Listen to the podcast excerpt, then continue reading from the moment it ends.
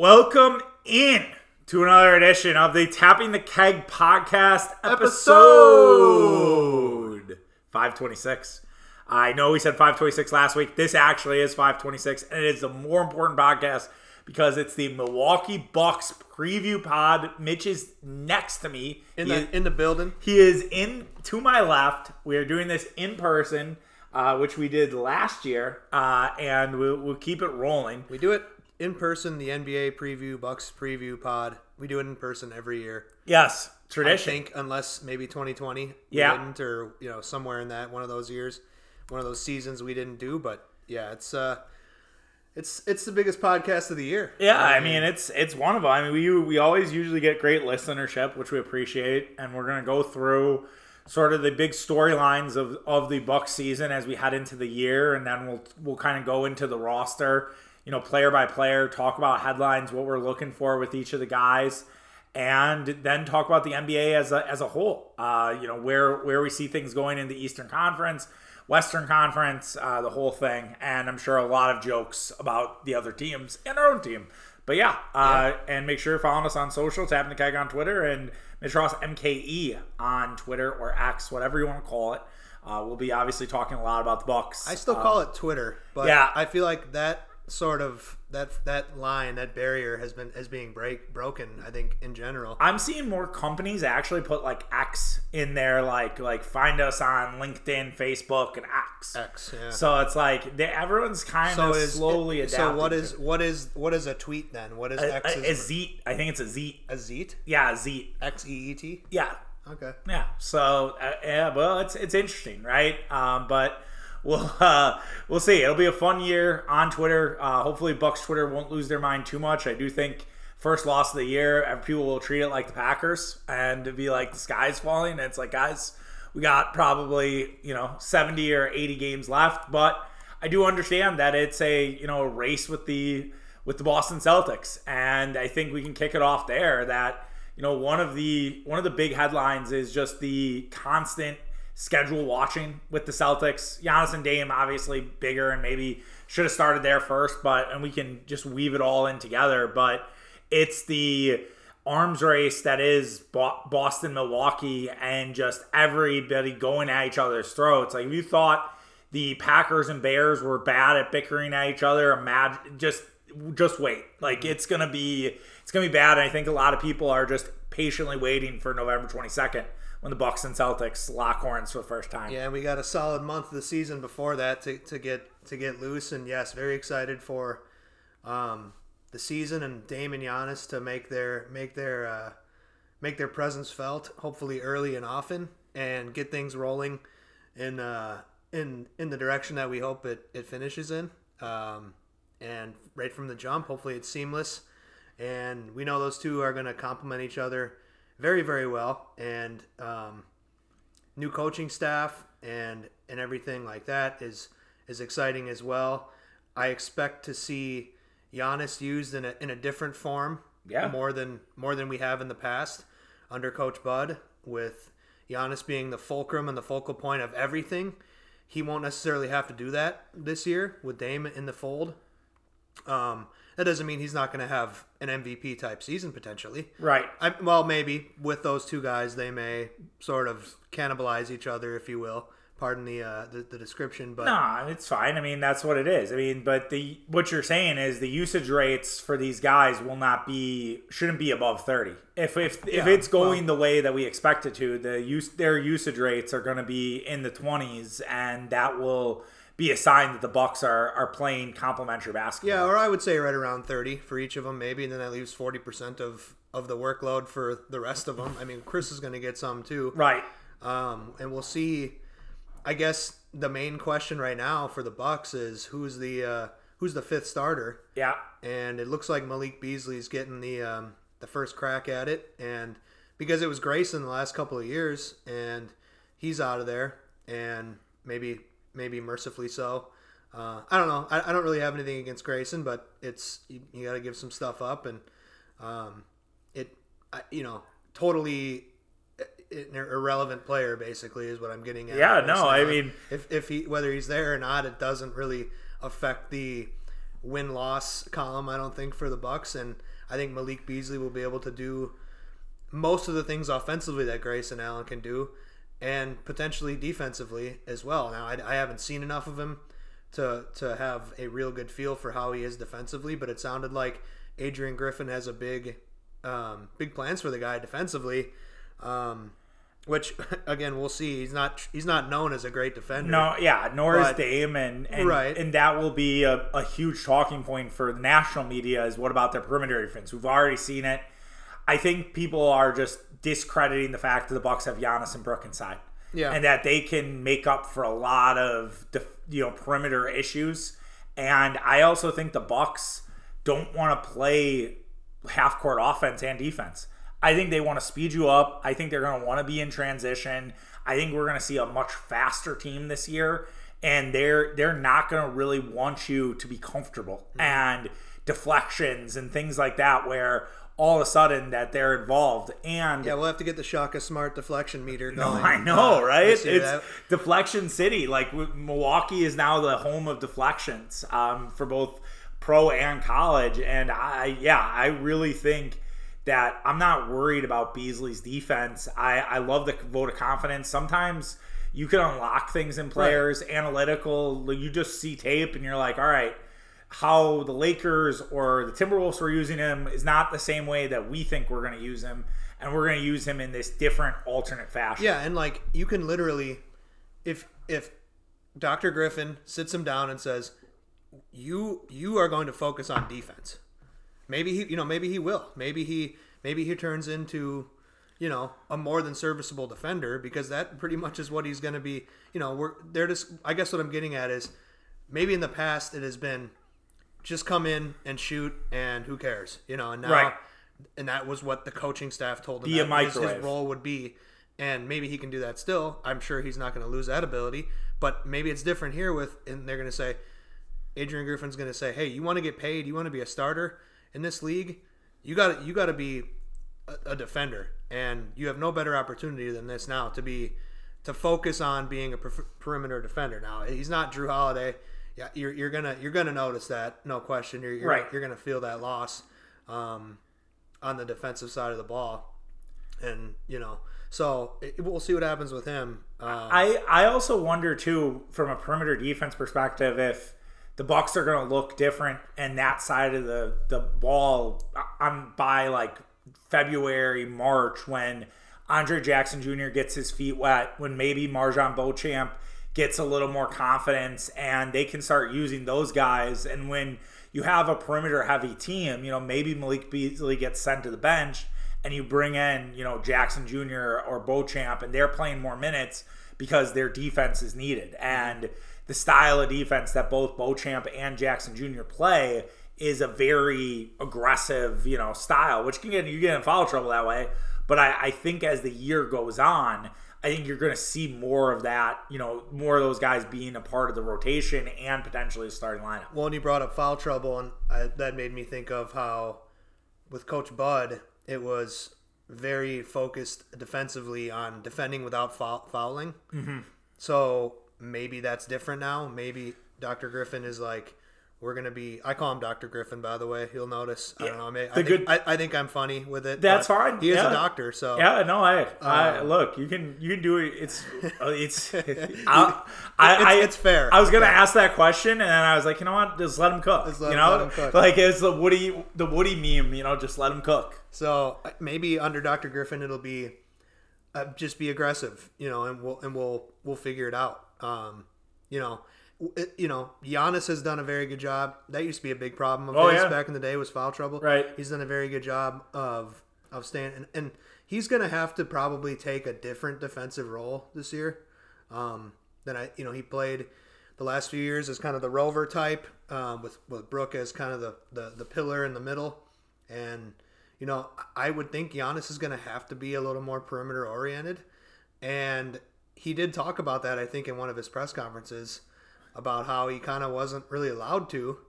Um, it, it, and I know I, I know what you're going to say is that there's been guys coming out Listen, kinda saying, I- ta- glad- taking so- some, some veiled shots at Coach Bud. I'm so glad you went here. I talked a little bit about it on uh, Friday's solo show, but like that was where I was going to transition before we talked about just the roster in general and the sort of things that have been leaking out, said without said. Jae Crowder did sort of flame Bud. I well, think he had no problem. I, yeah, I don't think him and him and Bud saw eye to eye. Clearly, no. Um, I don't really blame him. I personally would not have brought Jae Crowder back. I think he's pretty close to done. I'm not saying he can't find something sure. uh, with with a, a different coaching staff, a different vibe with the team.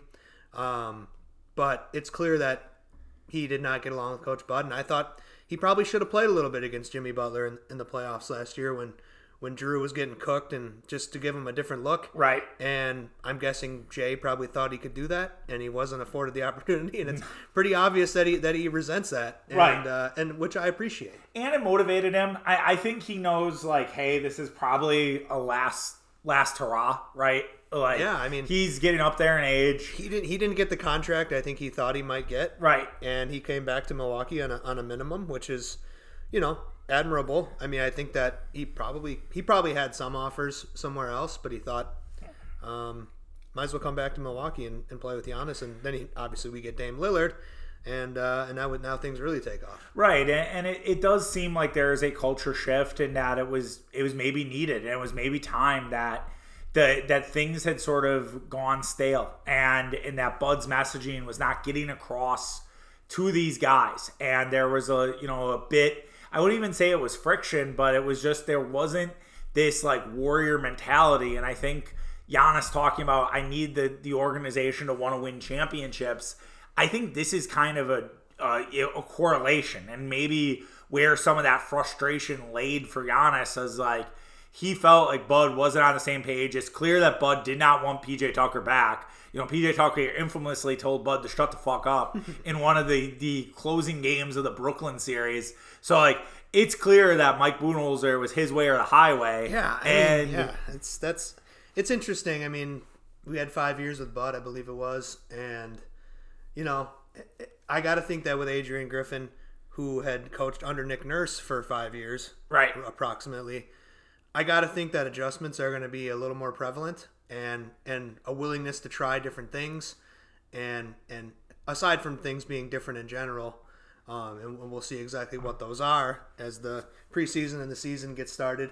Um, but yeah it's clear that I would assume that some of the offensive sets and some of the some of the defensive um, principles are going to be different and I'm very excited for for for what that could be. Yeah, I can't wait. I think that you know it, we might not see this team in full, like both sides of the ball, understanding each other for the first month. And I, am kind of glad that we don't play the Celtics until November 22nd yeah. because it gives us a full month to kind of get our shit together. It's a huge temple in the year where it's like, all right, that needs to be a buttoned up game. That game needs to matter the whole kit and caboodle. Mm-hmm. And I think at least the Bucks will have a, a, good basis of what they are. Yeah, maybe the defense is lacking, maybe the offense is lacking. I don't. I think I worry. I'll ask you this question, but I think I worry more about the defense, at least at the jump, than I do offensively because I just.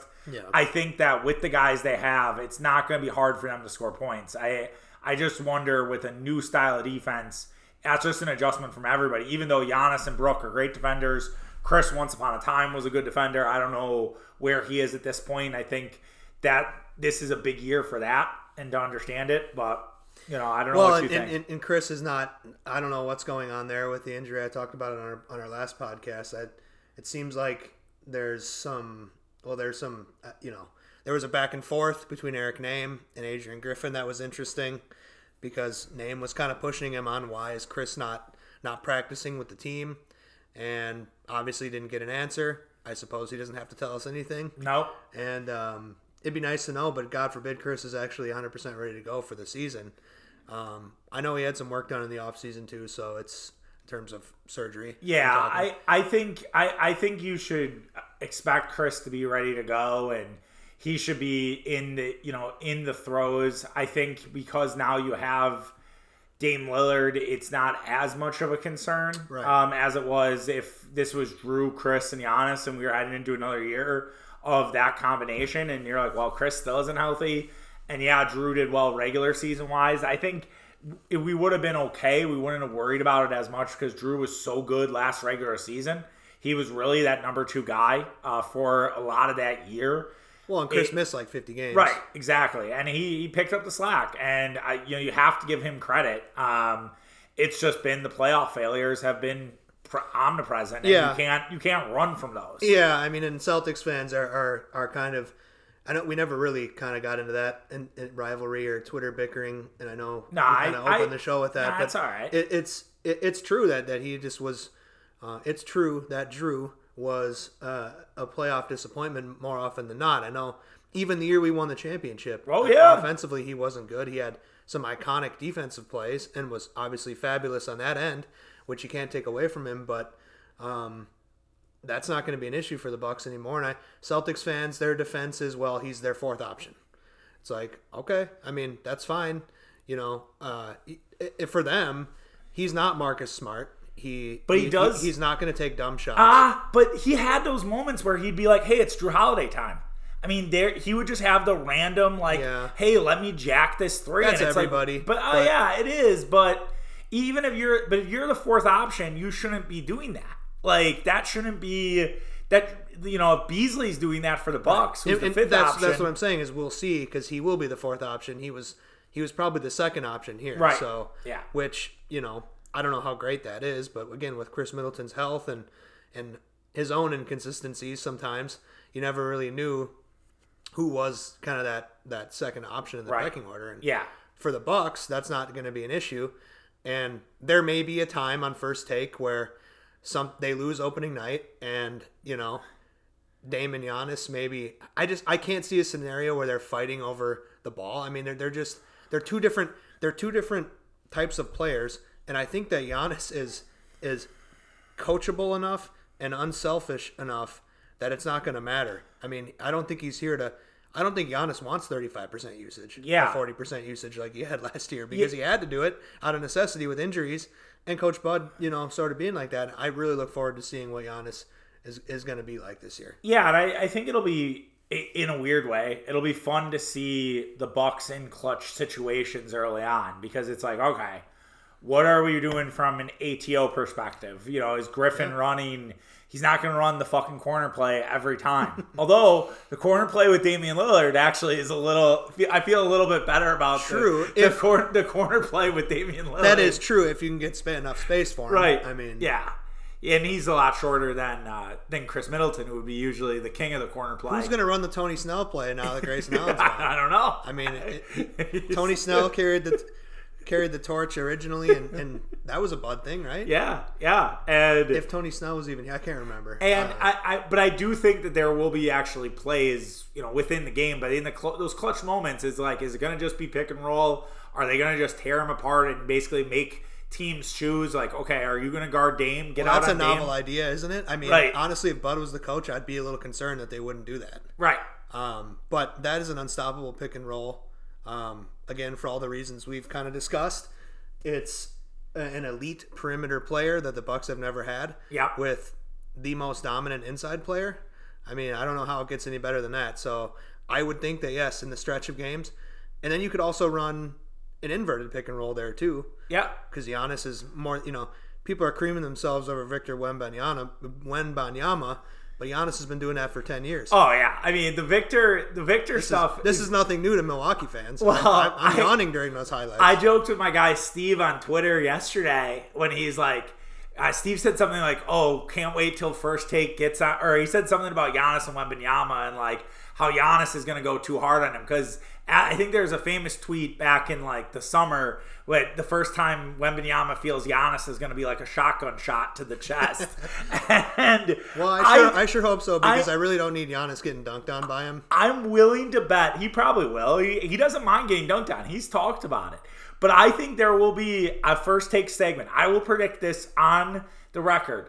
Either Wembanyama or Chet. Probably Wembanyama. They'll be like, did Giannis go too hard on him? Because we are a soft society, and Giannis will just put him through the fucking basket, and we'll be like, "Oh, did he go too soft on on Wem, or did he go too hard on Wemby?" and I'll just I'll, I will. It's just That feels that feels more like an NBA Today segment to me. Oh yeah, Um, where, you know, the back half of the hour, they're- Right. They're, they're trying to get some bullshit right. topics out. Yeah, Zach Lowe, uh, just wondering, you know, where he's like, oh yeah, it's just he went too hard at him. He was too aggressive. Uh, but yeah, it, it should be a really fun season. Starting out with the Sixers is I honestly uh you're at home too, which I the, I can't remember the last time the Bucks started a season actually at home. Um, Two years ago when they won the championship. Oh, you're right. You're right. They played Brooklyn. yeah, that's that's right. And I, I think though that We I, were in Philly last year. So yeah, in Philly last year, and I think just the fact that Philly's a complete clusterfuck. Number one, and then number two, it's just yeah, the energy of that crowd's going to be off the off the Richter scale, and it's been a rough October in Wisconsin sports with you know the Brewers struggles, with Packers struggles so far. So to have that as like this big temple event, I think everybody's going to be jazzed up for it. Yeah, I mean, it, it it should be. Um, you're right. The Sixers. So they James Harden is there. Yeah, he's there. He's practicing. He's there. He's practicing, but he's talking shit about the GM. Right. He said talked about it as a marriage, a failed marriage, And and, think and, the, everything thi- else. the funny thing about Harden is I think he wants a fucking Purple Heart for taking a pay cut, and uh, and then he so now he's upset with Daryl Morey. And guess what? He, he okay, he took a pay cut, but I guarantee they circumvented the salary cap with with some side money. Oh, well, Michael Rubin probably paid him under the table. I don't know if you heard Michael Rubin. There was a Pat Beverley, Pat Beverley's podcast, and he had Michael Rubin on, and he Michael Rubin was just such a cocksucker to to James Harden. I'll probably never get a job with Fanatics now, um, but like it was just so like God, I, I just couldn't believe the what is it the glazing? That's what the kids say on on twitter. Like i just could not believe it uh with james harden because it was just i i've watched this guy quit on two teams. Like he's Three. three yeah I mean, like he's, he's passive quitting. he's right a now. general generational quitter like he that's just what he is like you can't there's nothing like it really in sports other than he's a diva wide receiver but almost worse yeah, like well, he's terrell owens but like yeah, with but- a beard and fatter Yeah, that and you know, it's also one player is so important in basketball. So Yeah. I mean, it, it's it's kind of on steroids. Um, yeah, and I think Harden's finding out that uh, his market wasn't what he might have thought it was, or his, No. his circles were telling him telling him it might be. And he basically has is fucked and has had to come back to Philly, come crawling back Right. out of necessity, and not get fined and, and not get fined. Yes, that's probably the main reason. Yeah, you gotta protect that Um, money. You got you got to protect that bag, and he he's probably thinking he might get moved still, or you know. Yeah, I mean, I mean, we- and, and maybe he will if, if he comes out and performs, but like, I don't know who wants him. I don't. I doubt that Harden will get. I'd be very surprised if it's the October 26th and Harden's not on that not on that Sixers team. Like that would be really surprising to me. I think it. If you said Christmas, I could see Christmas. Yeah. Um. I I just can't see. Philly making a move right before the season or a team, you know, shaking up their roster right before the season unless they really feel like there is a glaring weakness and they just need to do something to kind of shake shake it up. The only, and I and I can't even see and the that. thing is, like James Harden, I was gonna say, man, we could have to scrap the podcast, but really, at the end of the day, he's not really a needle mover, regardless. Um, because I think the Clippers are about the only yeah. halfway logical, you know, team that may want him. Although I don't know why. I I thought about New Orleans Could you, could you imagine Russell Westbrook, No. James Harden, Paul George, Kawhi Leonard? I mean, they're all. There's a. I mean, there's. they're all four, birds. They're, they're all players. birds of a similar feather. Like they're all just they kind of remind you of, of each other, and and that's yeah. It, it doesn't seem like it would work. So we'll have to see. Can't wait. I will also say last last thing before we go into the roster stuff and go blow by blow here. I think it's very interesting that Pat Beverley, Kevin Garnett, two guys who've played a lot of basketball, mm-hmm. Think that Giannis and Dame are pretty much going to be unstoppable. And that some of the non basketball people, and I usually hate that when it's like, I play the game, I, I know more than you, because Yeah. I, I think it's demeaning to people who do this for a living. But the fact that they are talking in such high platitudes for these guys just is a stark difference from what the media is saying, just tells you everything you need to know. Yeah, I mean that's that's a great sort of. Um, I don't know landscape the last couple of weeks with the the way the Bucks have been covered since they got Dame. it's and I don't know. It, it maybe we are biased. We probably are, but it sure seems like once we traded Jrue, it immediately became, you know, because okay, to set the scene, Damian Lillard was was supposed to go to Miami. Right. He was supposed he was that that's where the that's where everybody thought he was going. That what's apparently made sense and um, you know a glamour market, not a huge market, but you know obviously we have been in the finals and are a good organization. And everybody thought he was just going to go there and they were going to take off, and then everybody would have had the Heat as the number one seed in the East. But that didn't happen. The Bucks get him, and it almost seems as if they're like the Bucks are now a flawed team, and and oh, Jrue Holiday is a huge loss. I mean, yes, you'd like to pair Jrue Holiday with Dame Lillard, of course, and have Jrue be off the ball. That'd be perfect. But they, you know, the Bucks were the one team that was willing to give up a huge asset in return. Yep. And Portland was able to, to flip him and and um, get even more assets. And the, and the the complete deal of the Lillard return is starting, and it might technically not even be done yet with Robert Williams and stuff like that.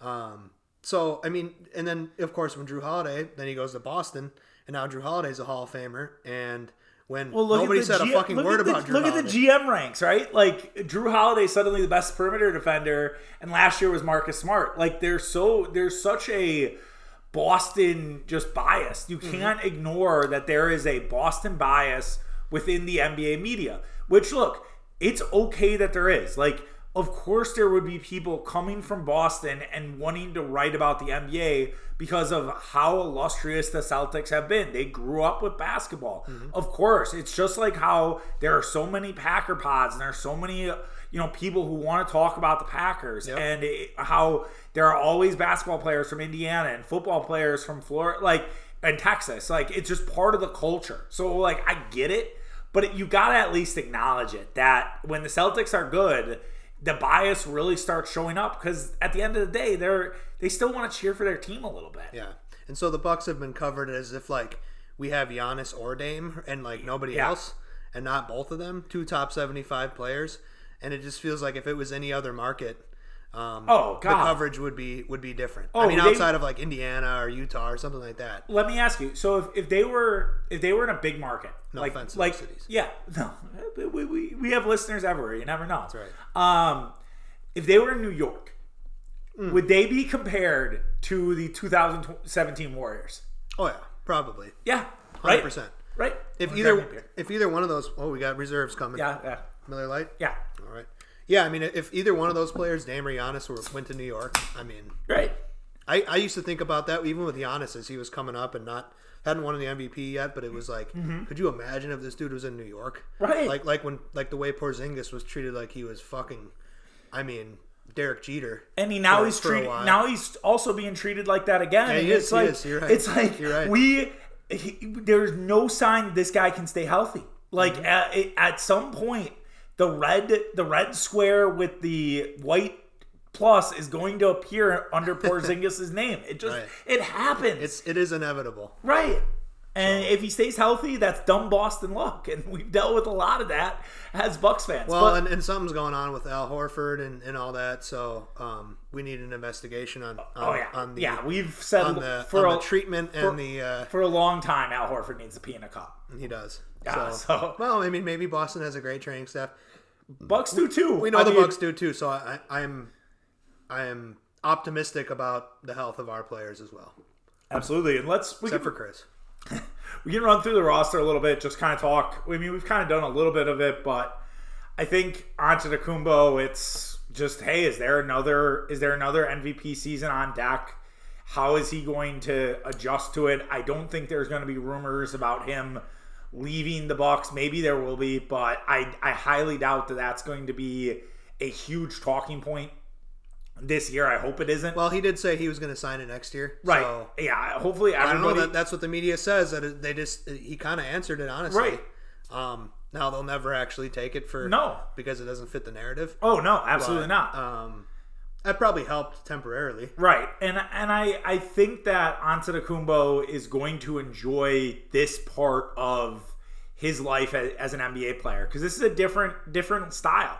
He's mm-hmm. playing with a guy that he's never played with at that level, and I think he's going to have a good time. I actually think I, he takes himself very seriously. I'm not going to say he's going to take the foot off the gas pedal, but I think it's going to actually allow him to enjoy basketball almost a little bit more because he doesn't feel like he's carrying the weight of the world. Where you know you you maybe you can't watch the first half of a Bucks game because you got some something going on and you check the box score. And it's like Giannis is the only one in double figures. Mm-hmm. I don't feel like that's going to happen as often this year. Yeah, it shouldn't. I mean, uh, Dame is going to have his fair share. Uh, he's going to have hopefully some plenty of open looks from three. And yeah, I mean, you're right. There's, I do, I like that take. I mean, there's going to be, there's going to be a lot of freeness from Giannis, if you will. Freedom, maybe is, is the Yeah. word. Um, in in his game, I think. And again, him bringing the ball up all the time is not good. I don't think. Yeah. and you've seen it in the playoffs a Oh, few times. Yeah. and you know, and it becomes out of necessity at a certain point because the other guys are struggling or inconsistent, and um, Giannis kind of has to do it all. And Coach Bud was never going to do anything different, so um, he kind of had to. And, and again, with Dame, he's not going to bring the ball up hardly at all. Yeah. I would like to see it maybe once in a while. I'm fine with that. Um, but to have it be three quarters of the time is is not good. Right. And it's going to probably go down to I don't know, handful of times a game. Hopefully. Yeah, and now you also have Cam Payne, and we'll talk about the bench later. But you at least have now Yeah. a back. You have an actual backup point guard, Yes. not Jevon Carter just doing pull up threes all the time. You know, and Right. not to say Cam Payne Um, can't have a pull up three in in his arsenal. Well, Cam Payne's going to drive you nuts. Oh, I No- No, Yeah, question. yeah. I mean, that's what I was going to say is there's a lot of stock in Cam Payne. I, I would caution people a little bit. I, I would I would agree with that. I, I would say that you'd want His shot form is going to drive you nuts, and his and his shot- Decision making, decision- yeah. His his, uh, his decision making is gonna is gonna probably kill you eventually. um, so, I do wonder, you know, if but he but he is a legit backup point guard. I would Right. say at this point, and Jevon is, was probably more of a third stringer. Right, and I think with Cam Payne two, it's like he at least will he'll at least know his role a little bit, and I do think like having Dame Lillard there helps because I think if you think about who the Suns guards were, there's no one that really compares to Dame Lillard. It was Chris Paul. I guess it was Chris Kind of Paul. a washed older. But Chris it's like it's like, but are you would camp? I guess does Chris Paul get through to Cam Payne more than Dame Lillard? I feel like Dame Lillard has like this aura about him. He's been a leader of men.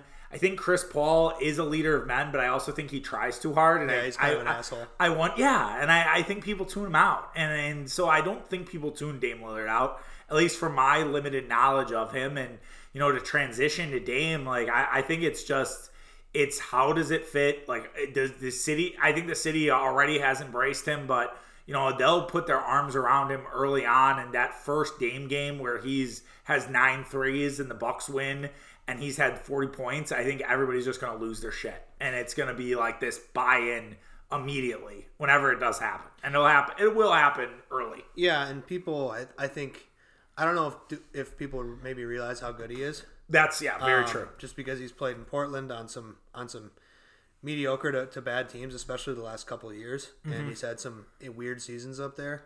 Um, but great passer. Um, had an amazing shooting year last year. Hopefully that continues, and even like a bad year for him, I think it would be better than anything we've seen. Right. and and I think his impact would be better than anything we've seen from the perimeter. I just think that yes, he's gonna free up Giannis so much and put so much pressure on opposing defenses that it's gonna be. I don't know. I I don't know who. I maybe Boston has enough to to, to cover the court, but um, we'll see. Did you see the stat that I, I forget who posted it, so I apologize. That Wembanyama probably can No, cover, cover no. up both of them. uh, that Dame and Malik Beasley have like two of the highest like tough shot percentages in the league. Like of like hands in your face, like stuff like that, like twenty nine percent, twenty Mm-hmm. Four and Khris percent. Middleton's a tough shot express. But Jrue Holiday is like at six percent, and like Grayson Allen, I think is also super low in that category, and it's like very interesting Right. that that could be And a, don't and don't think that Jon Horst has access to that. Data, that Oh yeah, yeah, yeah. If it's out on Twitter, Jon Horst has it. He's using it. He is leveraging it. Like it's it's all there. So yeah, I I really think that there is a a lot to like about Dame Lillard. Khris Middleton, we talked a lot about him already. Is there anything else with Khris? Like just the injuries? Like is there any? I think I Khris just- is going to relish this role as, though. as quickly as possible. I mean, I think he's gonna yeah relish the role. I think being the clear kind of third option is hand and glove fit. I would say just don't don't try to force him to be a two guard. Yeah, at all. I'd agree with Uh, that. I think we'll be we'll be okay. So all you people who think Jae Crowder should start can fuck off. no, yeah, because that's no, Middleton That's. Middleton at this point with the injuries and and he's getting up there. He's a three, and that's fine. I mean, he's six seven. He's he's he should be a three. He's always been a three. It wouldn't surprise me too if Khris Middleton hit, still hits some big shots for the Bucks late in games Sure. because everybody's so focused on Dame and Giannis, and all of a sudden, oh, there's Khris Middleton in the corner for three, Right. Wins the game, and, And you're like, like, Khris has has a very leaky handle, and it's going to be great having Dame and not having to worry about Khris having the ball as much in late in games, Right. And and turning the ball over. And Jrue was ho- horrible at, at oh, having the ball late. In yeah, games. that Golden State game. So, I mean, yeah, I mean, oh, there's God. countless examples. Yeah, I know the Golden State one. I did kind of forget about that game. You and I watched that game together. At, we caught the end at a at a pub, Yeah, we uh, were in the downtown not area. sober that night. and uh, I was pretty pretty pissed off after that one. Yeah, and uh, well, the other thing too with that, speak of the handle, is like in late game situations. Again, Middleton being the third option, you could say to Middleton, "Hey, go on the block. Like, just go post up, post up. especially if you get a small guy, post up, and then it's a quick turnaround, and then yeah, again, quick would- shot, easy shot, and that's that might be there all day. I would love to see the numbers on his post up percentages. Oh, it's yeah, it I feel like it's really pre- good. I feel like it's well, Chris. I feel like it's probably a little lower than it should be. oh, you're saying like how many times he's posted up Yeah, versus? Oh, like I'm sorry, I thought you meant like How many times? Like, Like, yeah, I know, you meant shooting you. I- percentage. yeah, yeah, yeah. I meant just like how many times do they utilize him on on the block? Yeah. Uh, because I don't know. That's kind of his strength is kind of that mid. Range pardon me, that mid range game, and he's generally going to have a little bit of a height advantage on on his defender. yeah. So Yeah, he's That's something to- six something eight. to possibly He's about eight, six nine. Khris, Yeah. I think he's listed at six seven or six Oh, eight. okay, yeah, nah, six nine's too generous for him. Yeah, Last guy, or your guy, Brook Lopez. Everyone wondered, you know, what Brook's role is going to be. He comes back to the box. I, I In mean, the, I mean, in the preseason footage I've seen and games I've watched, I mean, he looks pretty much normal. yeah, eh, He's and gonna he's gonna bomb away from three and just protect the paint. yeah, oh, absolutely, and and it's he's going to just keep doing Brook Lopez things, and I, I think it's he's just been a, st- a steady constant for the Bucks and a guy you can rely on. Sometimes you do have those Brook Lopez games where he all, he has 20 and 10 and it's a great contributor. Um, again, another guy where he will probably be forgotten by defenses and then it's okay. Oh, there, there's Brook Lopez. And Yeah. Brook Lopez then all of a sudden has 10 easy buckets. I think there could be a very intriguing pick and roll game with him and Dame too. Like remember, Brook Sure. Brook had some nice pick and roll moments with Jrue Holiday. He had some nice moments with Joe Ingles last year. Like I, I think you you'll don't discount the fact that you could also use Brook as as the roller in a in a pick and roll set. For sure, pick and roll, pick and pop. Yeah. It's gonna be Oh yeah, yeah. I mean, whether it's Khris and Giannis, Dame and Giannis, Khris and Brook, Right. Dame and Brook. do it all day. I mean, it's it's gonna be it's gonna be a, a, a an embarrassment of riches. I think on the uh, on the offensive end. Do you have any other Malik Beasley thoughts? Nah, he is what he is. The, the only other Malik Beasley thought I have is not related to basketball. It's more is will he increase the thought game in the city of Milwaukee just by his presence? You know, Malik Beasley dated Larsa Pippen, so was Scott. really? Yeah, oh, yeah, yeah. Dated Larsa Pippen, was teammates with her son while he was dating her, which is quite the mind bender. So I, I don't know. I mean, he just he seems to be out there. He I seems believe to he be. also has a domestic abuse ac- accusation. Uh, yeah, or- that, that was there. Something out there. So, yeah, yeah, that was there too. I'm just not going to touch that one. Okay, all right, we'll move on. Uh, Bobby Portis. Sick. I couldn't believe it. By Portis. I was looking at fourteen to one to win six man of the year was crazy to me. I was No, that like, was low.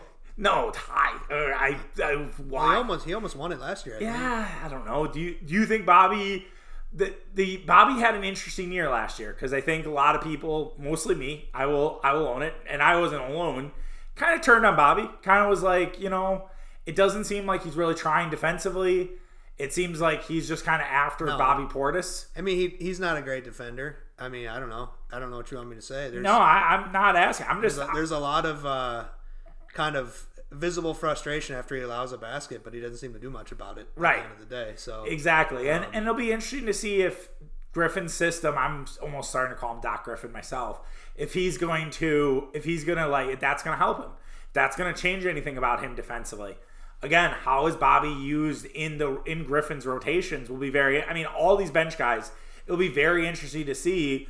Are they gonna keep with the Mike Budenholzer system of 30 to 35 minutes a game, or is it going to be more like Nick Nurse and it's 35 to 40 a game, and we're seeing less of Bobby, Jae, Pat Cam Payne, and it's it's a little different. yeah, I, mean, Bobby as your backup center is not not the worst thing. Um, again, You have Robin Lopez too. you do have him. Um, I don't know how much he'll play. Right. Maybe, but again, it is the NBA. There's load management and shit like that. But if you bring in Robin Lopez against guys like a Wembanyama or a Chet Holmgren, you're just kind of saying, "Hey, rough them up." Like, Yeah, totally. especially some of the teams that are a little smaller, and you bring in Lopez as almost an enforcer to say, "All right," and and kind of the same with Bobby too.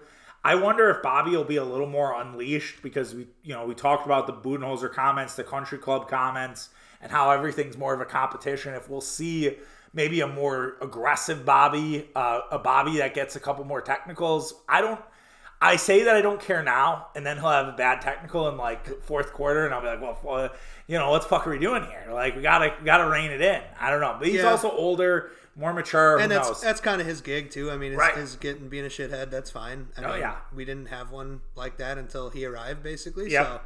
So, um, that's cool with me. Yep. I mean, but yes, there will probably be a bad one or two. Oh yeah. I- and so Jae Crowder, we kind of talked on the Jay Assance. We don't really, you don't really believe that there's a Jay Assance uh, possible here.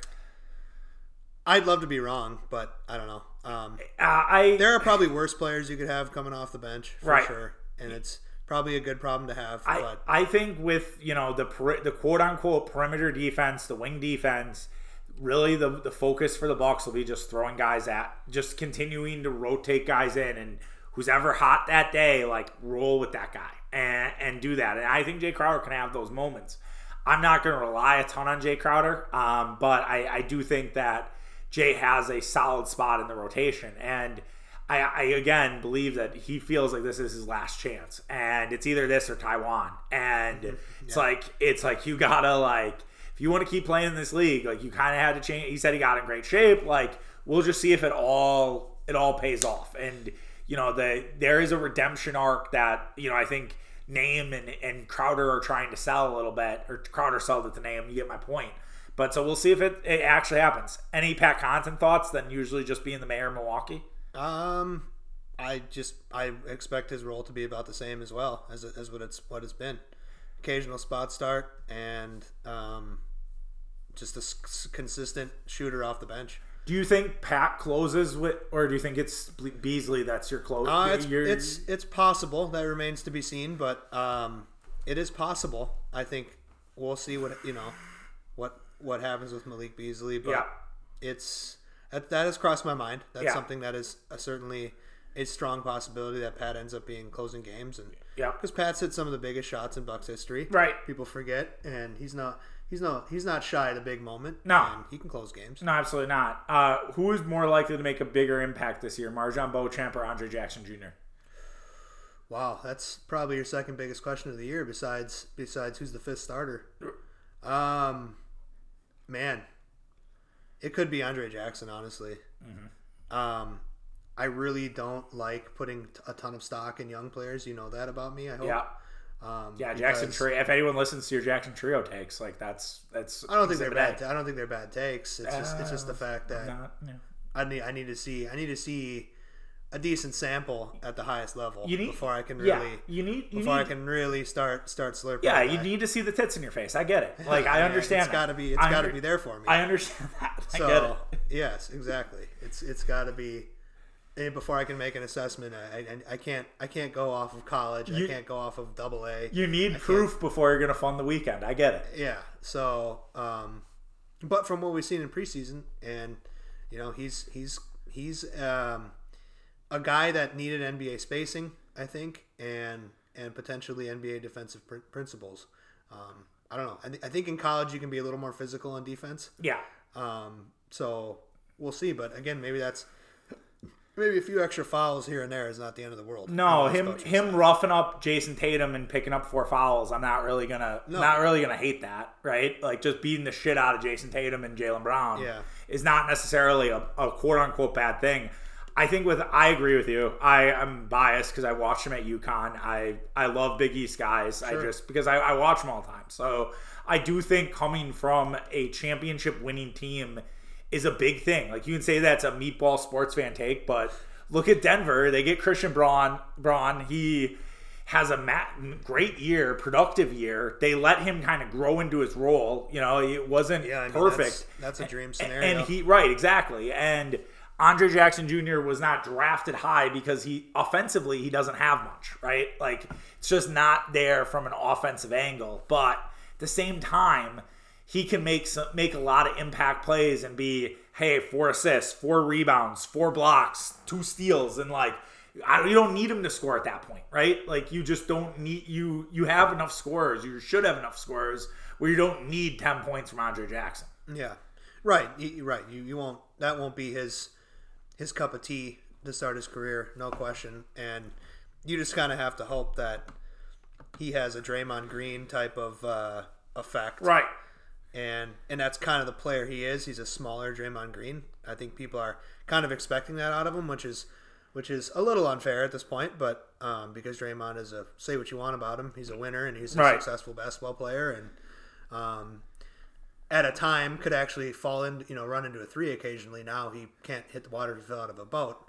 So hopefully it's the opposite for Andre Jackson, where he just continues to get better at, at shooting and becomes a serviceable and potentially a fifth starter. Yeah, and I, I think with Beauchamp, it's just I, there is clearly like he can't string together. The consistency just isn't there yet, and I think I mean, like even within games, right, yeah, yeah, exactly. Like, it, and I think Bo, I think we can be patient with Beauchamp. I don't think we need Beauchamp to be awesome, right? Uh, I think if had they not made the deal for Dame, I think there would be a lot more pressure on Beauchamp to do something this year. Um, and I think now it's not as much of a concern. I think it, there's a little little less there, and it's okay. And and I, I think there are going to be MarJon games where all of a sudden it's we're playing the Wizards or something, and Beauchamp has 14 points, and we're all excited about it. But then he plays a team like the Warriors, the Mavericks, or you know the the Nuggets, and he really struggles, and he doesn't look like he belongs on the court. Kind of that Jevon Carter thing a little bit.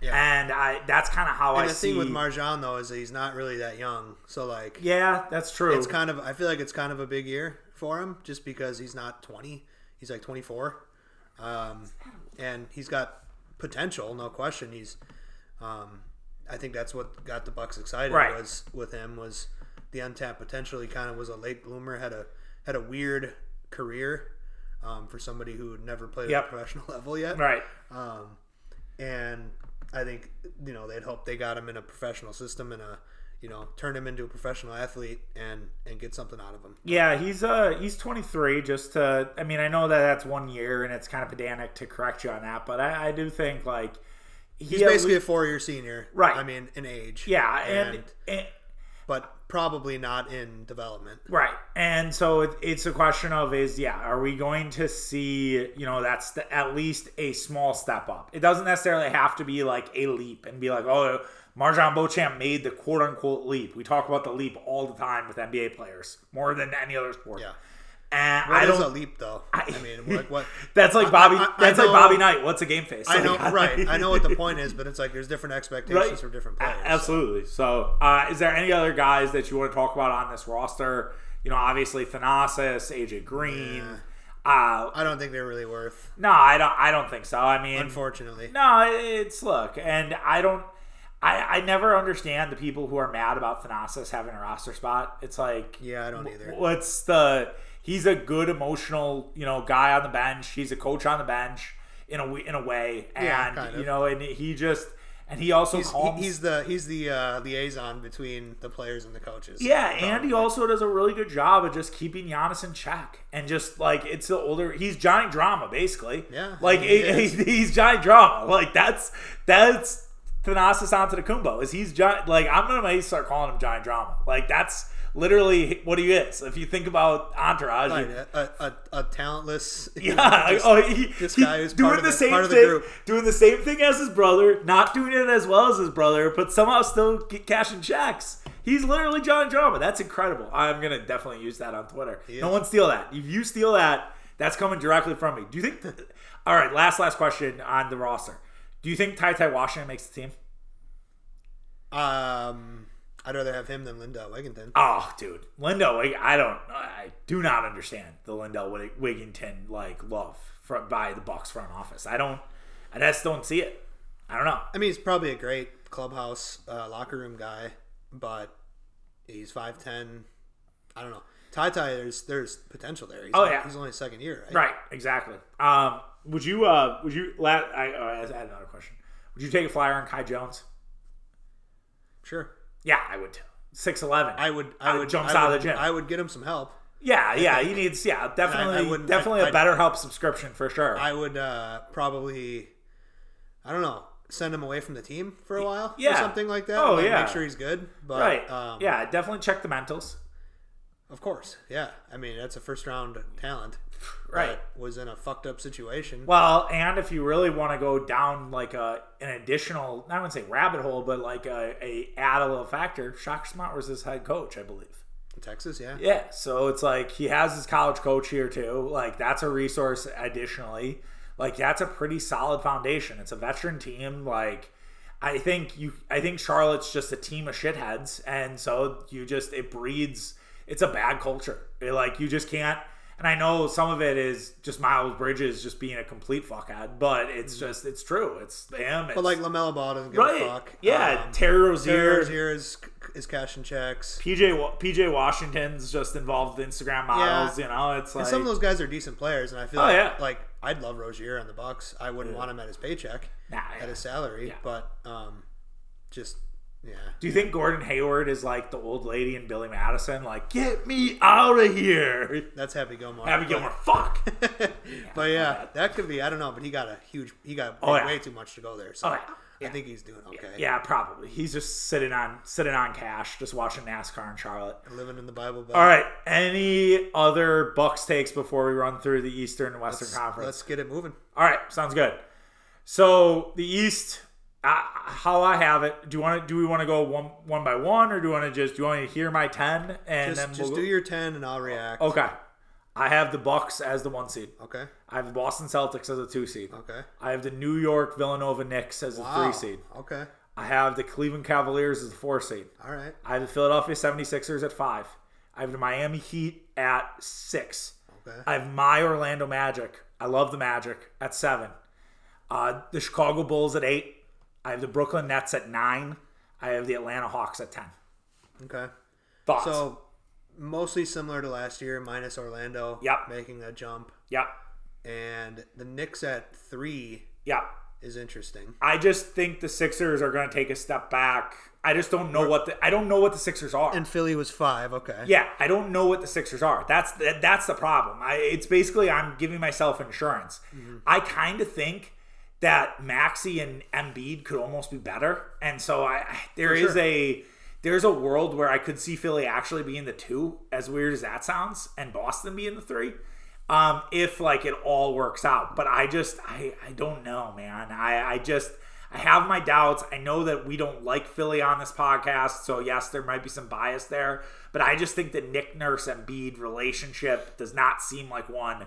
Like, are you going to be surprised if Woj has a report around Martin Luther King Day or middle of January where it's like Embiid and Nurse are feuding in the locker room and it's it's bad. Yeah, that probably would come after Nick Nurse got fired and or and or Embiid gets moves on or whatever Yeah. happens with him. Um, Nick Nurse, I think so. Doc Rivers is is a star coach, right? Right. Like he Yeah. he coddles the stars. Yeah. Um, Embiid is, I think he largely wants to win and has has good intentions. I think he's a cocky motherfucker Yep. on the court, and that's part why I don't like him. Yep.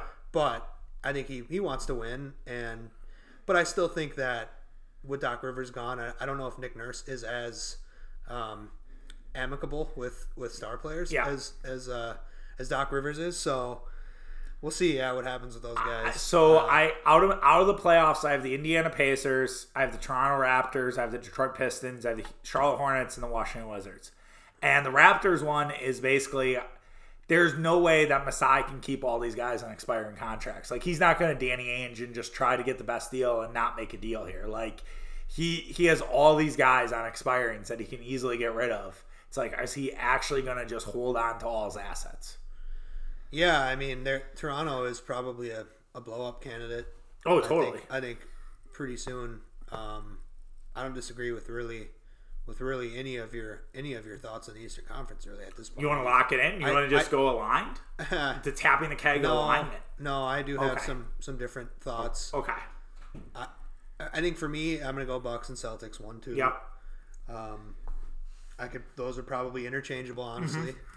Uh, I don't see a scenario where Philly moves up into that area. Yep. Uh, I think I go Cleveland third. Okay. So you think there's a little bit of a step up with Garland, with Mobley. Mitchell will be happy enough where it won't be won't be an issue, even though he says he's not signing this summer and everything like that. Yeah, I mean, and right, I think Mobley takes a little bit of a jump. I don't know if the offense is ever going to be where Bill Simmons wants it to be Yeah. with with with Evan Mobley, Right. but um, I think he's going to be going to be fine. Cleveland, I feel like, could be a little bit of the Eastern Conference's Sacramento from last year, Yeah. where like See that? it's going to be they're they're young enough and they're going to care enough. Their coach is a hard ass uh, enough. I don't know if he's a good coach, but he definitely is a is a is a hard ass. Yeah, oh yeah. He's he expects a lot. He expects a lot out of his team for sure. yeah, and I think the expectation will be to play every game like it's game 7 Mm-hmm. Um, so I, I think feel like Cleveland takes a step and goes goes to third. I think I'll do Philly four, Okay. and I'll go Miami five. Okay. So I you're think, I, you're think, I think they're going to be a little. I think you're going to have a little better luck this Yeah, year. yeah I for think sure. last year, what happened with them was, you know, my whole argument was the Bucks didn't really play an eight seed last year. I know that on paper, yes, and and Right. in the uh, in the box score they were an eight seed, but they weren't an eight seed. The reason they were the eight seed is because they tanked the game against the Hawk Hawks permanent per, uh, purposely so they could play the Bucks in the first round. I do I do believe that to some extent, and um, but they also couldn't make a fucking three for Right. the first three quarters of the season, and then finally they got hot and it carried into the playoffs. And Tyler Herro got hurt, and Tyler Herro was probably a detriment to what they were doing defensively. yeah, yeah, right. So that helped them too in the playoffs. Don't- For sure. make no mistake. it. Absolutely. Uh, so what happened when Tyler Herro came back? No. yeah. Uh, they lost, Some- and yeah. so I'll go Miami five. I think they'll have they'll they'll just shoot it better, and even though they did lose Vincent and Strus, which is which is, but they have that Cole Swider kid or whatever. Yeah, oh, gonna, yeah, like, kid from they're gonna find some bums. Jaime Jaime Jaquez, Yeah. I love like just as a player, and like I yeah, I've- but they'll you know, uh, uh, what's his name? Not Alonzo Highsmith, Haywood Highsmith. Haywood Highsmith. They find they find just absolute slums from the G League, and and they, they, they fit right in. And Josh Richardson now back on their on their team too. really? Yeah. uh, so RJ Hampton will end up being something and be like, oh, the Bucks could have had him. yeah, oh yeah, they could have. They technically drafted. him, They did draft him. Yeah, they traded him right away to Denver. So yeah, so that's so I have Bucks, Celtics. I have it written down here. So I have Bucks, Celtics, Cavaliers, Philly, Miami. So are you going the Knicks at six, or do you think the Knicks take even a bigger step I think I would go. Oh man, yeah. I guess Knicks at Knicks at six. I mean, there's a fade Thibs. Thibs is- at some is- point, Thibs runs runs his course. It's Scott Right. Skiles. Like it just Right, everyone's like, well, fuck this guy. a little bit of a step back from what they were. They were Right. five last year, right? No, they were they were four. four. They, They were were four. Yeah. Them and Cleveland were really close to each other. Um, so a little bit of a step back because, right, he does. he may tune or turn some of the players off, but also at the same time, like he plays to win every fucking game. Oh yeah. So I think there's a floor for that team Yep. more than anything, um, more than a lot of other teams. And Jalen Brunson's a good player. Yep. Um, DiVincenzo is also, you know, Bucks legend is a a solid NBA Right. player. And I mean, and he's playing with his guys. Like it's Correct. him, Josh Hart, and Jalen Brunson. Like it's wild that you know this is there. And I feel like if I was a Marquette fan, and then there were like three Marquette player, three like legendary Marquette players on the same team, like I'd feel obliged that I'd have to like root for them, even if like they were going against my team a little bit. right. So seven through ten, this is where it probably gets interesting. Oh yeah, you this could is where you could go you, in a, you could spin the wheel. in a lot of directions. I think I'll go Indiana seven. I don't. I don't hate that. I mean, Haliburton taking a step up. Mathurin. They they added Bruce Brown. Jordan Nwora right now Walker. is slotted in as the as the uh, four the playing the four position and in the depth charts according to Real GM. Yeah, that's that's that's inaccurate. That's to, fake to news. put it nicely. That's fake news. Um, yeah, uh, barring you know health, obviously, I think Miles Turner's pretty good. Um, yeah, Indiana was at, on a great pace last year. Then Haliburton had a fairly significant injury, missed like 20, 25, 30 games, Mm-hmm. And it uh, it basically derailed their season. Now, fortunately, Right. the Bucks happened to catch Indiana. yeah, I think uh, multiple times. Yeah. in that stretch. that was crazy. And they also had the one game, I think it was on Martin Luther King Day, where the TJ, Oh, yeah. TJ McConnell had like 30 points in the first half against the Bucks. oh yeah, that was terrible. And Coach Bud wouldn't wouldn't do anything about it. Heaven forbid. Um, eight, I will go. I'll put Brooklyn in the eight. I like Brooklyn. I like they're. I don't think that I, I'm higher on Brooklyn. I think I think their over under is like 37 this year. Like I think Brooklyn's a good team. Like Mikal Bridges, Yeah. Cam Johnson, like Dinwiddie's all right. Like Yeah, and they they just got some guys. They got dudes. they're like they're you know they traded away all their stars, so they don't, they don't have any. They Right. have Bridges is the closest thing, but he's a he is probably more of like a second or third. Would you be surprised though Bridges is an All Star this year? Like No, off the bench? No, not at all. No, I would. played on. Team USA. I mean, Yeah. he's his profile is pretty freaking high right now. Um, so he'll he'll get some All Star love. And we're doing the Ben Simmons thing right now. Oh he's, yeah, he's that's right. he's, The- he's doing turnaround fadeaways against the New Zealand Breakers, and everybody thinks he's Ben back. Simmons. Ben Simmons for comeback player of the year. So uh, I know we're all excited about him. He's trash, but um, he's not the reason why I would. Ha- I mean, it's Bridges, Cam Johnson, Yeah. um, and Finney Smith. Like I feel like they're going to be real solid defensively. Oh yeah. Um, Nick Claxton has was a was a became a good shot blocker somehow. Oh yeah. And I think he just probably put on a little muscle and can hang down there a little bit, a little bit more. Um, so oh, they got Jalen Wilson on their roster from Kansas, right? Oh yeah. Good player. but he probably won't make the team. I Uh, should. I mean, he was a good player. I, I don't know. I, I always have an affinity for guys I, I really like. And Cam. Thomas can come in and give you forty. Cam, oh, Cam Thomas, yeah, he'll might if he if Bud was still the coach, we'd be like, oh yeah, there'd be a random Cam Thomas game against the Bucks where he has thirty points, and we're like, yeah, we lost to Cam Thomas. Um, he, I was very impressed with their. I watched them. I think Giannis wasn't playing in the game. He wasn't. I was at a uh, Bucks Nets game eh, later in the year when everyone had left. It was like Thursday night. And I was really impressed with how well the Nets, like they were down early. It looked like the Bucks were going to blow them out, and then the Nets came back. It was a close game at the end, and I was like, wow, this team like gives a shit. Like, and I think that to your point about like every game mattering, like I think they are gonna they're gonna take every game seriously. I'll go Orlando ninth. My Magic, Um, your Magic, second in the Southeast Division. Yeah. Um, awful conference. it is a terrible, worst division in in sports. It might be. Uh, Worse than the AL Central. Yeah, it's worse than the uh, AFC South too. um, I, I mean, I guess I'll go at Atlanta ten. Yeah, I'm not. I've never. And maybe it's because I have a Trae Young thing, but I, Atlanta to me could be a team that blows it up this season. And no John Collins now. You know, finally finding a new spot for him. DeAndre Hunter is he actually going to be healthy? Like that's that's always it with DeAndre Is he overpaid or not? the, with- the with whole the whole Young and Murray combination just doesn't seem like it works. Like that would be No. It'd be like having Giannis and Embiid. Like if you traded for Embiid instead of like a Dame Lillard trade, you trade for What's Embiid. What's fucking funny is that I had the Bucks had me so fucked up last summer that I, I kind of wanted Trae Young on our team. Now we got we got the the Hall of Fame version of, of Trae Young. Fortunately, we ended up so, but it was like that type of player that that just just a guy Yeah. who put the ball in the bucket. No, I hear you. Um, but yeah, I think if I'm Atlanta, it's probably try to trade Young or trade Trae Young as soon as possible. right. Um, whether that's at the deadline this year, I don't know who the fuck would want him. Well, I, I just I wonder can Somebody stupid out there. do you, do you think you can build around Deon, Deontay Murray and say Deon, Dejounte, DeJounte. Murray? Yeah, Dejounte. There we go.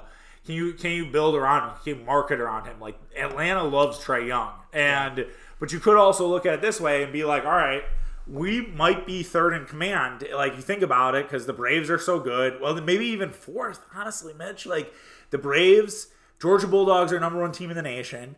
A lot of people watch Georgia football. Mm, oh, then you have Atlanta Falcons, and it's Bijan Robinson and like the kind I of the- promise you, Georgia football's number one. In Oh yeah, Georgia yeah. for It's Georgia football. It's the Braves, and it's probably ah, the Falcons after that. Oh, yeah, yeah. It's their fourth. I think. Yeah. So all right, here's here's my West. West gets spicy. West is tough. Oh, West is is brutal. I actually made a switch. I while- wouldn't say that. I, I think the East is more top heavy, Yeah.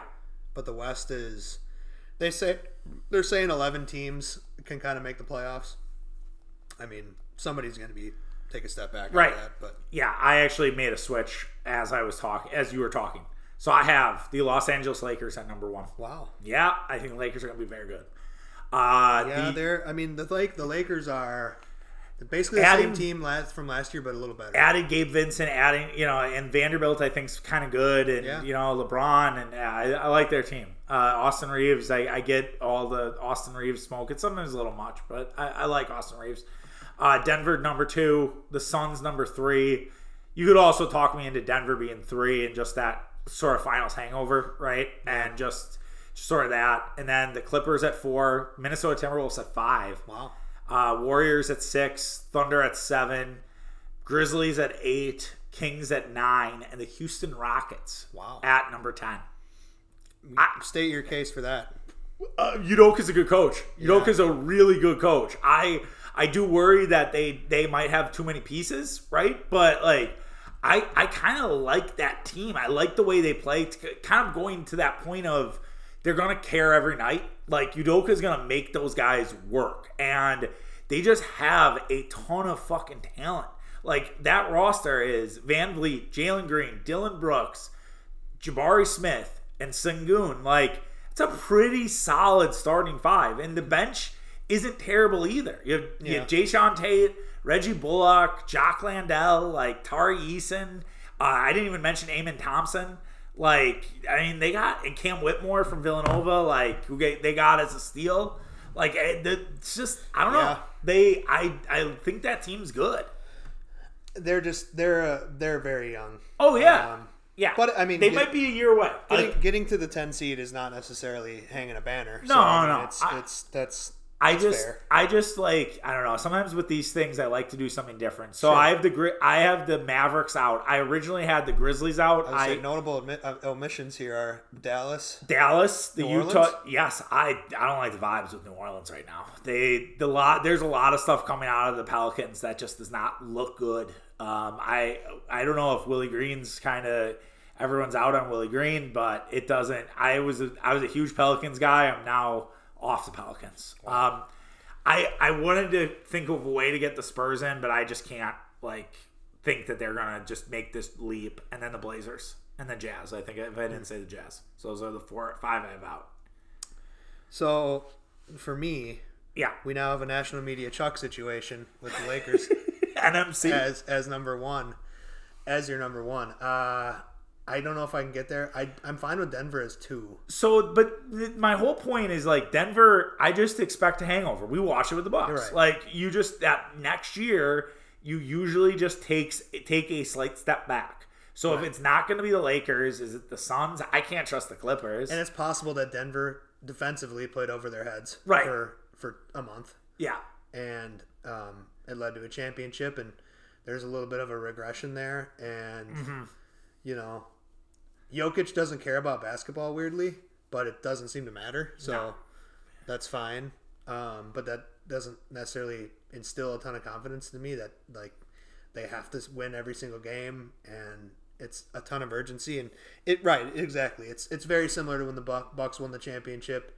Um, you know the way Denver's covered is Warriors also went to six last year. Like, Yeah. and I know they had injuries, but like, you just it happens. Yeah. Like, you just you take the foot slightly off the gas pedal after after winning a title. It's just it's it's part of it. You have Clippers at four. Yeah, Interesting.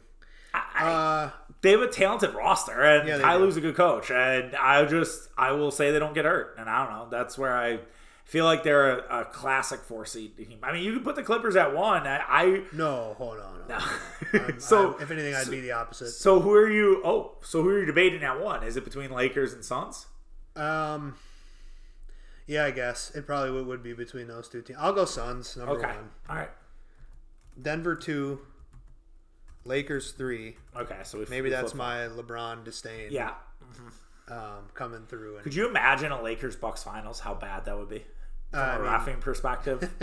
like, we have to like? I mean, Dev- Denver survived. yeah, that's true. They did. Good point. They they were kind of toppled that. Yeah, that's a good point. You know, I like it. I like David pos- Stern is no longer with us. so positive, I, I positive know if we have to Mitch. I like it it. much. Positive Mitch. That's good. We we need positive Mitch every now and again. Okay, Right. continue. I'm sorry. Uh, so Phoenix, Denver, Lakers three. Yep. I will go. Man, It's hard. It's not easy. probably Minnesota four, Okay. Anthony Edwards, is- sneaky MVP. which is wild because they're in Denver's Division two. So you have basically your t- your top four are from two of the two same divisions, Right. Which is eh, t- not necessarily impossible, I suppose. Right. Um, just that Southwest Division is fucking brutal. Mm-hmm. Uh, five. I will go. I'll go Memphis. Okay. Uh, so they'll survive without Ja and be all right. I think I think they're fine. They have added Marcus Smart. Um, they got Des. I don't. They're gonna play three guards, I guess. Uh, they're according to Real GM, their depth chart. Desmond Bane to. is technically the three or something. Yeah, they have Ziaire Williams actually starting, which will be interesting. I don't know if Ziaire Williams will start. I, I would see Konchar or Luke Kennard as that that, that fifth starter. Yeah. So Memphis five. I will go. I guess. OKC six. Okay. All right, you're buying in. Yeah, a little bit. I can see Not it. no four seed. But No, I agree. um, yeah. seven. I'll go Utah. Okay. I, I like that Utah team. Like that. That was the one that Decent sucked. looking coach. Yeah. Um, what's his name? Will. Will uh, Healy or Haley? I don't remember. Not Haley. Um, that's Starts a with an presidential nominee. Uh, no, Will Healy was a former coach of uh, Charlotte. What the fuck is his name? Will. I'll find it here. Continue on. Will Hardy. That's Will what it is. Hardy. Will Hardy. Will Hardy. part of the the- Hardy Boys. Yep. Will Hardy's the head coach, and you know, yeah, nice little team. Yeah. Keyonte George might make an impact. I can see that. Yeah. Um, yeah. John Collins they add. Yep. Kelly Olynyk is a, a legendary Bucks killer. No, Kelly Olynyk's on somewhere else. He. Oh no, he is on there. he's I- yeah, he's on Utah. I saw. Did I have a dream that Kelly Olynyk was on Philadelphia? I must have dreamt that. I, that's bad. If I'm dreaming about Kelly Olynyk, and Walker Kessler I do like. Well, I look. I was should have been a buck. I, I, no one, no one was on Walker Kessler being the next Brook Lopez more than I was. Um, that was that should be that was a legendary draft analysis. I look, I've had some bad draft takes, in football, basketball, but there are some that are just they've aged like a beautiful wine or stout or whiskey, like in Walker Kessler's. I actually don't recall that, but I'll, I'll let you have this moment. All right, man. You, you want me to find the tapes? I will dig through the tapes. Don't don't I feel like worry. I was the one who was like, Walker, Oh! Walker Kessler could be He pulls least, the like- reverse Uno on me. at least early in the er, earlier in the college season. I was like, this Walker when when the hype was way high on Auburn yeah. um, earlier in the year. Maybe that was the year before. No, it don't was it was that. Well, it doesn't matter. We look. Look, Yeah. we we can litigate Walker Kessler on continue Yeah. on. Uh, so where am I? So that's You're at seven. I'm that's seven. So right now, Dallas is on the outs. The Clippers are on the outs. Uh, you know, we I'll go Clippers. Kings- Clippers eight seed. okay. And I mean, again, I don't know if I can. With that team, you don't know what you're going to get. Yeah, I, I don't see them finishing in the top half of the West. Um, So nine. Yep. I'll go Dallas. All right. Nine, Does Jason Kidd get fired? potentially, but I feel like there's enough talent there. Do you feel bad? You're not a Marquette fan, but do you feel bad as I do for Omax Prosper to having to deal with Kyrie Irving and Luka Doncic? I mean, players love Kyrie Irving, man. I, I guess I would be a. I would Media love- hates him Yeah, I just clearly, and, yeah. and, and vice versa. well, maybe it's just like a Kanye thing, right? Where Right. where it's like I think it is. yeah, like right, where it's like every like He says the- he says he says things he shouldn't, yeah, and but the, at the end of the day, the other players don't give a shit, and I think he's like day to day. I think they all like him, and I think he's weird, you know, if you Yeah. will. I mean, he's he's a little, probably a little off putting, but I feel like once once you get to know him, I mean, they they like him. and maybe you know it's a sign of progress that Kyrie hasn't put his foot in his mouth on this whole Israel Hamas conflict yet. Like, I mean, we're He did we're- tweet. He did. He tweeted some like words of encouragement. I think about it. Okay. If I remember correctly, I don't know if I follow him, but I think I just happened to see it. So, yeah, I, I guess I'll get get Dallas in there at nine because of the talent, and throw San Antonio at ten. Okay, Wembanyama, Mitch is in, Wembanyama, I think, makes a pretty big impact, and they probably win like and they have Pop and thirty-eight to forty games. right, yeah. And back in, but I also didn't have New Orleans then. Now, yeah, we're both on the on the outs on New Orleans. You have the Kings, that's- the oh, a no big Kings step, either. a big step back for the Kings. New Orleans could also be really good too. Yeah, I mean, look, I just think the vibes. Sacramento probably won't be bad enough to not make the playoffs either. Yeah. So, but that's I don't know. That's fucked. It's it's hard to. It's hard. It is. It's very hard. Are there any? So it would San Antonio. You'd say before we wrap up. Is San Antonio the team that you're looking to like see? Like if you were like if you could have a ticket to besides Boston, maybe Boston would probably be number one. Like Boston's for sure number one always. Probably the, maybe the Lakers. okay, because yeah, you don't know how many more LeBron years. I've never actually seen LeBron in person myself. I saw LeBron as a rookie, Oh wow, um, and I've, I've I think cool. I've seen him a couple other times just covering games and stuff. yeah right. uh, in person. So, yeah, uh, Boston for sure. Lakers definitely up there. Uh, Miami, just love to pound them Yeah, uh, as we tend to do at home in the regular season. Um, yeah, San Antonio's up there though. Sa- Denver. San Antonio's on a nice random Tuesday night in December. Right out, right as the holidays are going, you have uh, you have a random Tuesday night in Is that December. a TNT game? no, but the one in San Antonio is uh, on the fourth of January. Because uh, TNT pulled out a Friday night preseason broadcast of the, of the Spurs, Look, which I enjoyed. hey man, we gotta we gotta keep it up. I mean, the Bucks in terms of media coverage, they actually don't have a ton.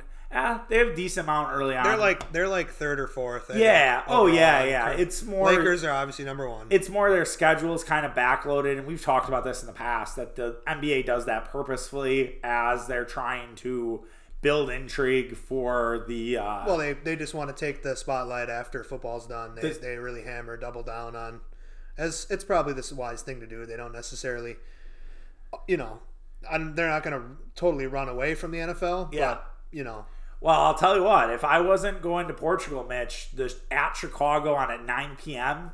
would have been a destination. March 1st. Yeah. Yeah. Uh, Oh, don't, don't think I don't know that. you and you and Mike Fant you visit my brother-in-law down there, like Here's the issue. Look where they are the Friday before that. Minnesota. Yeah. Oh yeah, you you did that last year. I did You it last the- year, and it's a Friday night again this year. So Yeah, but man, that's a you. It, the only problem with that is the drive with the with the weather. You don't know what well, you're right. getting The, late. the weather is the problem. It's not really the drive that no, bothers me. yeah, no, the weather in I mean, it sucks, but Yeah, Oof.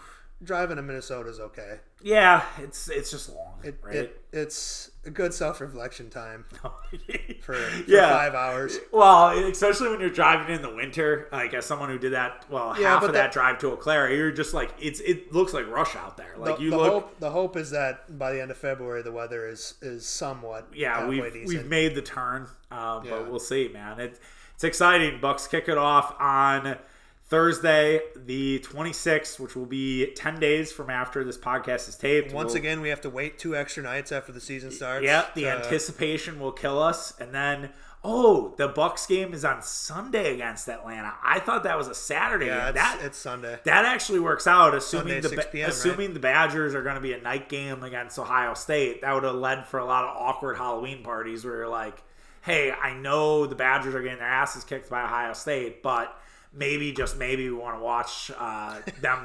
we want to watch a real team." As Chimere Dike fumbles a punt return, because well, you guys already know this because it's two days ahead of time. It doesn't matter. We're taping this Saturday. Uh, little. That's why the beers were cracked. That's the whole thing. You, you get it. Anything else for the people before we uh, sign off? Just excited for the season. I mean, Okay. it's the the anticipation and hype for Bucks basketball is off the charts and as high as it's ever been, and it should be. And let's let's fucking do this. Let's, A- let's absolutely. let's go win another chip. All right, you think they're in the finals? Who are they playing in the finals? Oh, uh, man. Um, Sorry, I, I should have said that when we were talking about the West, but I I forgot. probably the Lakers. Why not? That was gonna be mine. Oh, damn it. That'd be all three of us. We should we should phone Murph in to be like, hey, we're both picking Bucks Lakers for it. How do you feel about that? Yeah. Tell But him.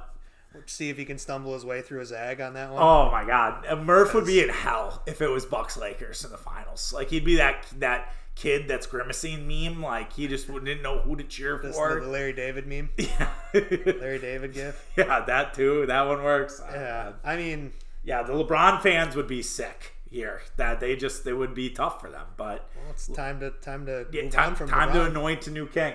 Exactly. Right. Remember, they made Dame feel bad for ruining Kobe's night when he went off. You know, so it's it's just somehow we we gotta we gotta end legacies here. So Right. um, all right, that does it. Uh, we will be back next week with tapping the keg. Uh, we'll see what day uh, as we look maybe to do a recap pod after the uh, Sixers game or something else. We'll, we'll have to uh, wait and see on that. I'll be back with you guys probably Thursday. I might take I'll take Wednesday off. We'll see. Uh, but yeah, we uh, we'll see you guys uh, later. And thanks for yet another Bucks season preview, Mitch. Can't wait to get the season started. Yeah, let's do it. All right, see you. Peace.